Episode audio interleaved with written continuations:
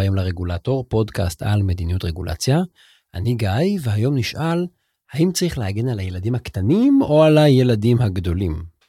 אחת לתקופה אנחנו שומעים על תאונה שהתרחשה למשל בבית, וילד או פעוט נפגעו. גם צעצועים שנראים תמימים לכאורה עלולים להיות מסוכנים, ולכן חשוב שצעצועים ומוצרים לתינוקות ולילדים יהיו בטוחים.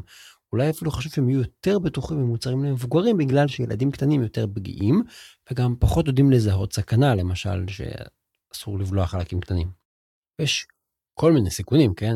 אה, אופציה אחת זה שבאמת פעוט אה, יבלע חלקים קטנים, אבל גם שיהיו בהם אה, כימיקלים מסוכנים, או, או, או רכיב שהוא שביר, או, או, או פינות מחודדות שעלולות לפצוע. יש הרבה סיכונים שאפשר לזהות בהקשרים האלה ושצריך לחשוב עליהם. וכל הורה רוצה להגן על הילד שלו. זה מסוג הדברים שאין עליהם באמת מחלוקת.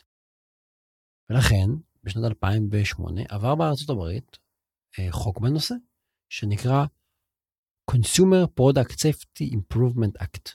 בקיצור, נקרא לו קפסיה, CPSIA, ראשי תיבות. גם התקשורת תמכה בחוק קפסיה באופן נלהב.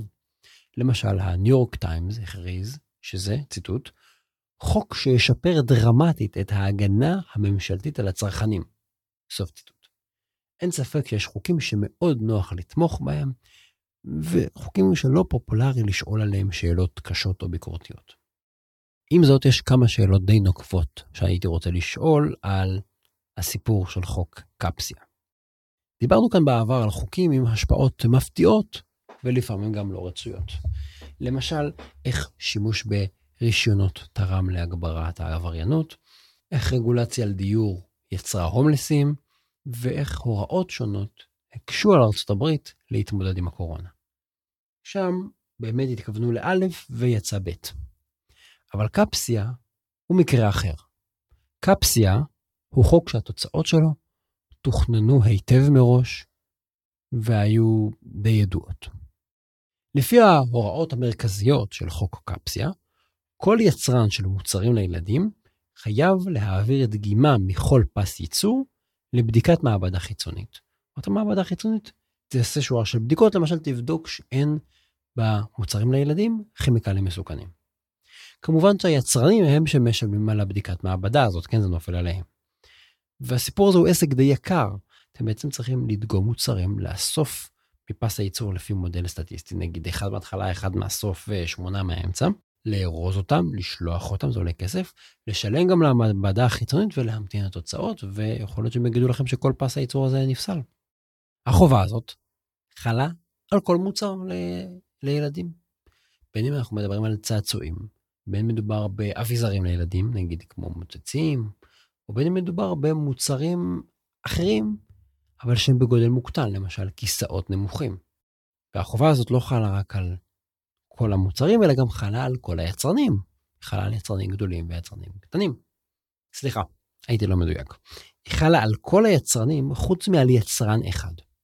היא לא חלה על חברת מאטל. לא יודע אם שמעתם על חברת מאטל, היא במקרה יצרנית הצעצועים הגדולה ביותר בארצות הברית. כן, החובה הזאת לא חלה על יצרנית הצעצועים הגדולה ביותר בארצות הברית, סדר גודל, מחזור של 2 מיליארד דולר בשנה, 28 אלף עובדים. עסק קטן. בתוך קפסיה מסתתר סעיף פטור מבדיקות המעבדה החיצוניות. לפי הסעיף הזה, אפשר לתת פטור ליצרן שיוכיח שהוא מסוגל לבדוק בעצמו את המוצרים. הרגולטור שאחראי על הנושא הזה, שנקרא CPSC, הוא הפעיל את הסעיף שמאפשר לתת את הפטור, והוא הנהיג אותו רק לחברת מאטל. ובעצם פטר אותה מהחובה לשלוח את המוצרים שלה לבדיקות מעבדה חיצוניות. איך, איך הגענו לכאן בעצם? אז אני חושב שלא יפתיע אתכם אם אני אגיד שמאטל השקיעה די הרבה בתהליך החקיקה של החוק, היא עשתה די הרבה לובי, הייתה די מעורבת בתהליך החקיקה והניסוח של החוק. כמובן שקל להעביר רגולציה כשנציגי התעשייה המפוקחת אומרים, אפילו אנחנו תומכים ברגולציה הזאת שתטילו עלינו את הרגולציה. וזה אגב דברים שנציגי מאטל אמרו. ואתם גם יכולים לתאר לעצמכם שמקביל את מאמצי הלובינג ולקידום סעיף הפטור בתוך החוק, מאטל דאגה להקים מערך בדיקות פנימי שיהיה תואם לפטור שהיא עזרה לנסח בתוך החוק. זאת אומרת, מטל הנדסה את החוק והנדסה את תהליכי העבודה שלה כדי שיעבדו יחד אחד עם השני. וכמובן שחברות אחרות, בטח יצרנים קטנים, לא יוכלו לשבת סביב השולחן הדיונים בקונגרס והניסוח, ולא יוכלו לוודא שההוראות של החוק תפורים עליהם. אבל בואו רגע ניקח צעד אחורה. מה בכלל הוביל את חברת מאטל לעסוק בנושא הזה של כימיקלים כמו עופרת ומוצרים לילדים ותינוקות? למה בכלל הם הקדישו לזה תשומת לב והגיעו למצב שהם תורמים לחוק ומעצבים אותו ומכניסים סעיף פטור לעצמם? אז אם מבררים קצת, מגלים שהתשובה היא די ברורה. בשנים שלפני שהחוק הזה עבר, מאטל ניהלה קרבות משפטיים נגד מספר תביעות די גדולות שהוגשו נגדה. רוצים לנחש על מה היו התביעות? נכון, התביעות היו על צעצועים שהכילו עופרת. גם תהליכים שהרגולטורים יזמו נגדה וגם תביעות אזרחיות תבעו את מאטל על נוכחות של עופרת בתוך הצעצועים.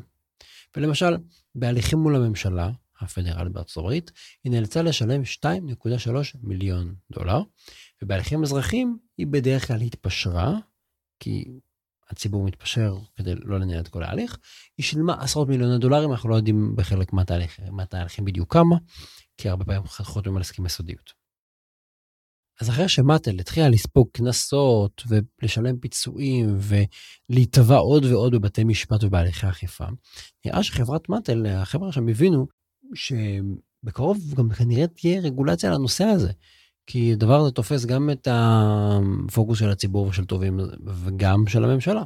אז כשהם ראו שהולכת להיות רגולציה לסיפור הזה, כי יש פה, מישהו מזהה שיש פה תופעה של צעצועים מכילי עופרת, הם במעטל החליטו פשוט להוביל ולא להיגרר.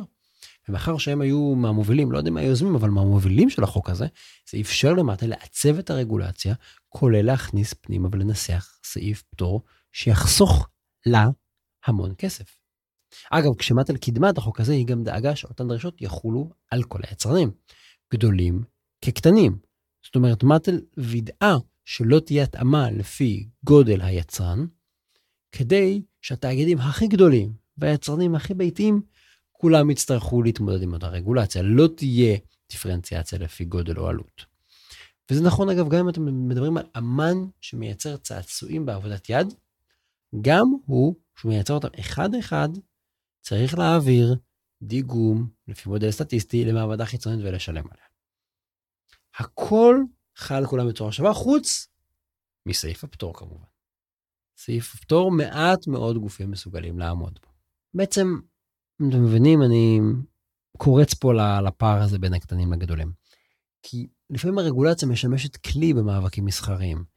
נגיד צד אחד, חברה אחת מצליחה לעצב את הרגולציה באופן שעוזרת לה, אז היא בעצם, הרגולציה מספקת יתרון לחברה אחת מול המתחרים.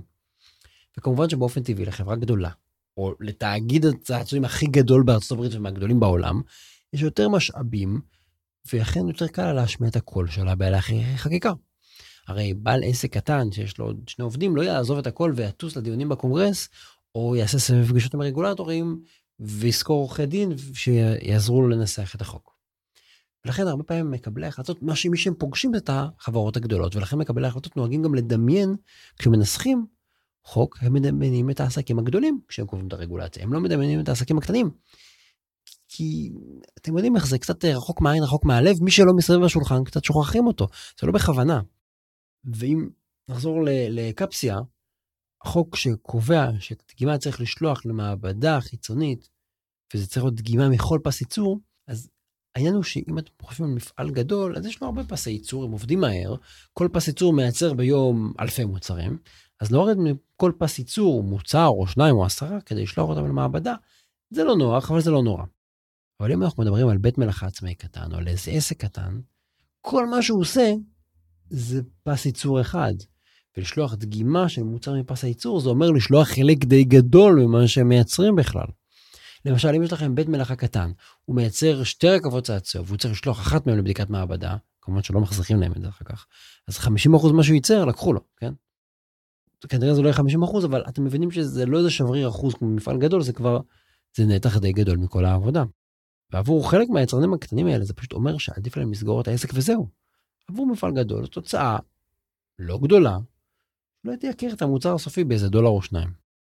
וגם חשוב לציין שמטל לקחה חלק בניסוח החוק, אבל אני חלילה לא אומר שיש פה איזה מקרה בעייתי של שוחד או שבי רגולטורי צורם. יש פה פשוט מקבלי החלטות שהם בני אדם, והם לא היו כנראה מודעים לכל ההשפעות של החוק, בטח לא על העסקים הקטנים והבינוניים שלא היו שם. אז אין פה שחיתות, פשוט קבלת החלטות גרועה.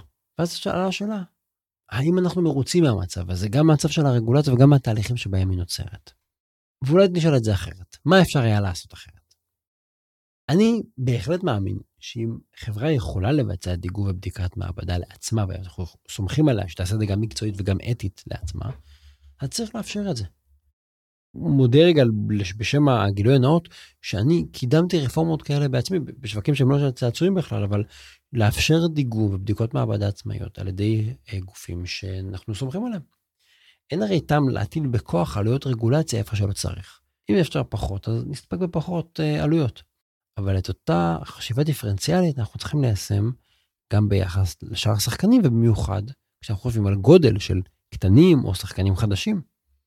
ואפשר לחשוב על מודלים רגולטוריים שיאפשרו לשפר את הבטיחות, אבל גם יהיו פחות יקרים עבור העסקים הקטנים. הבעיה היא שכשהחברה הכי גדולה מקדמת את הרגולציה, מה הסיכוי שינסו למצוא פתרונות שמתאימים לעסקים? אז קודם כל, שווה לדבר עם הקטנים, ולזכור שיש קטנים, ולפנות אליהם אם הם לא מגיעים, ולבדוק איתם איך זה ישפיע עליהם. ושנית, החשיבה צריכה להיות דיפרנציאלית לפי הרבה סוגים, לא רק לפי סיכון, אלא גם לפי גודל ועלויות. כי רגולציה טובה צריכה להיות הכי מתאימה לבעיה, אבל גם המינימלית ביותר. אם אני יכול להשיג משהו בפחות רגולציה, אז אני צריך לקחת את הרגולציה יותר חזה. העיוות כאן הוא לא בעצם ההקלה שמטל קיבלה. יכול להיות שבאמת זה מוצדק שהם יקבלו את ההקלה הזאת, שאין סיבה שהם יצטרכו לשלוח החוצה למעבדה חיצונית אם יש להם מעבדה in-house. העיוות הוא שהיא קידמה את החוק שהוא מאוד מאוד מכביד ומאוד בירוקרטי על כל יתר השוק, ורק היא זכתה להקלות. בואי נזכר רק איפה התחלנו. התחלנו ברצון להגן על הילדים שלנו כי הם קטנים ופגיעים. גם עסקים קטנים הם פגיעים. ומקבלי ההחלטות צריכים להתחשב גם בפגיעות של העסקים הקטנים. שלא יצא מצב שהרגולציה הזאת, שמיועדת להגן על הילדים הקטנים שלנו, מגנה בסוף על השחקנים הגדולים במשק. תודה שהאזנתם לפרק הזה של הרגולטור, אני גיא מור, מוזמנים לעקוב אחריי באתר האינטרנט רגולטור.אונליין ובפלטפורמות השונות. אשמח לשמוע מכם הצעות, רעיונות, משוב, הערות, תוספות. התכנים משקפים את דעותיי בלבד,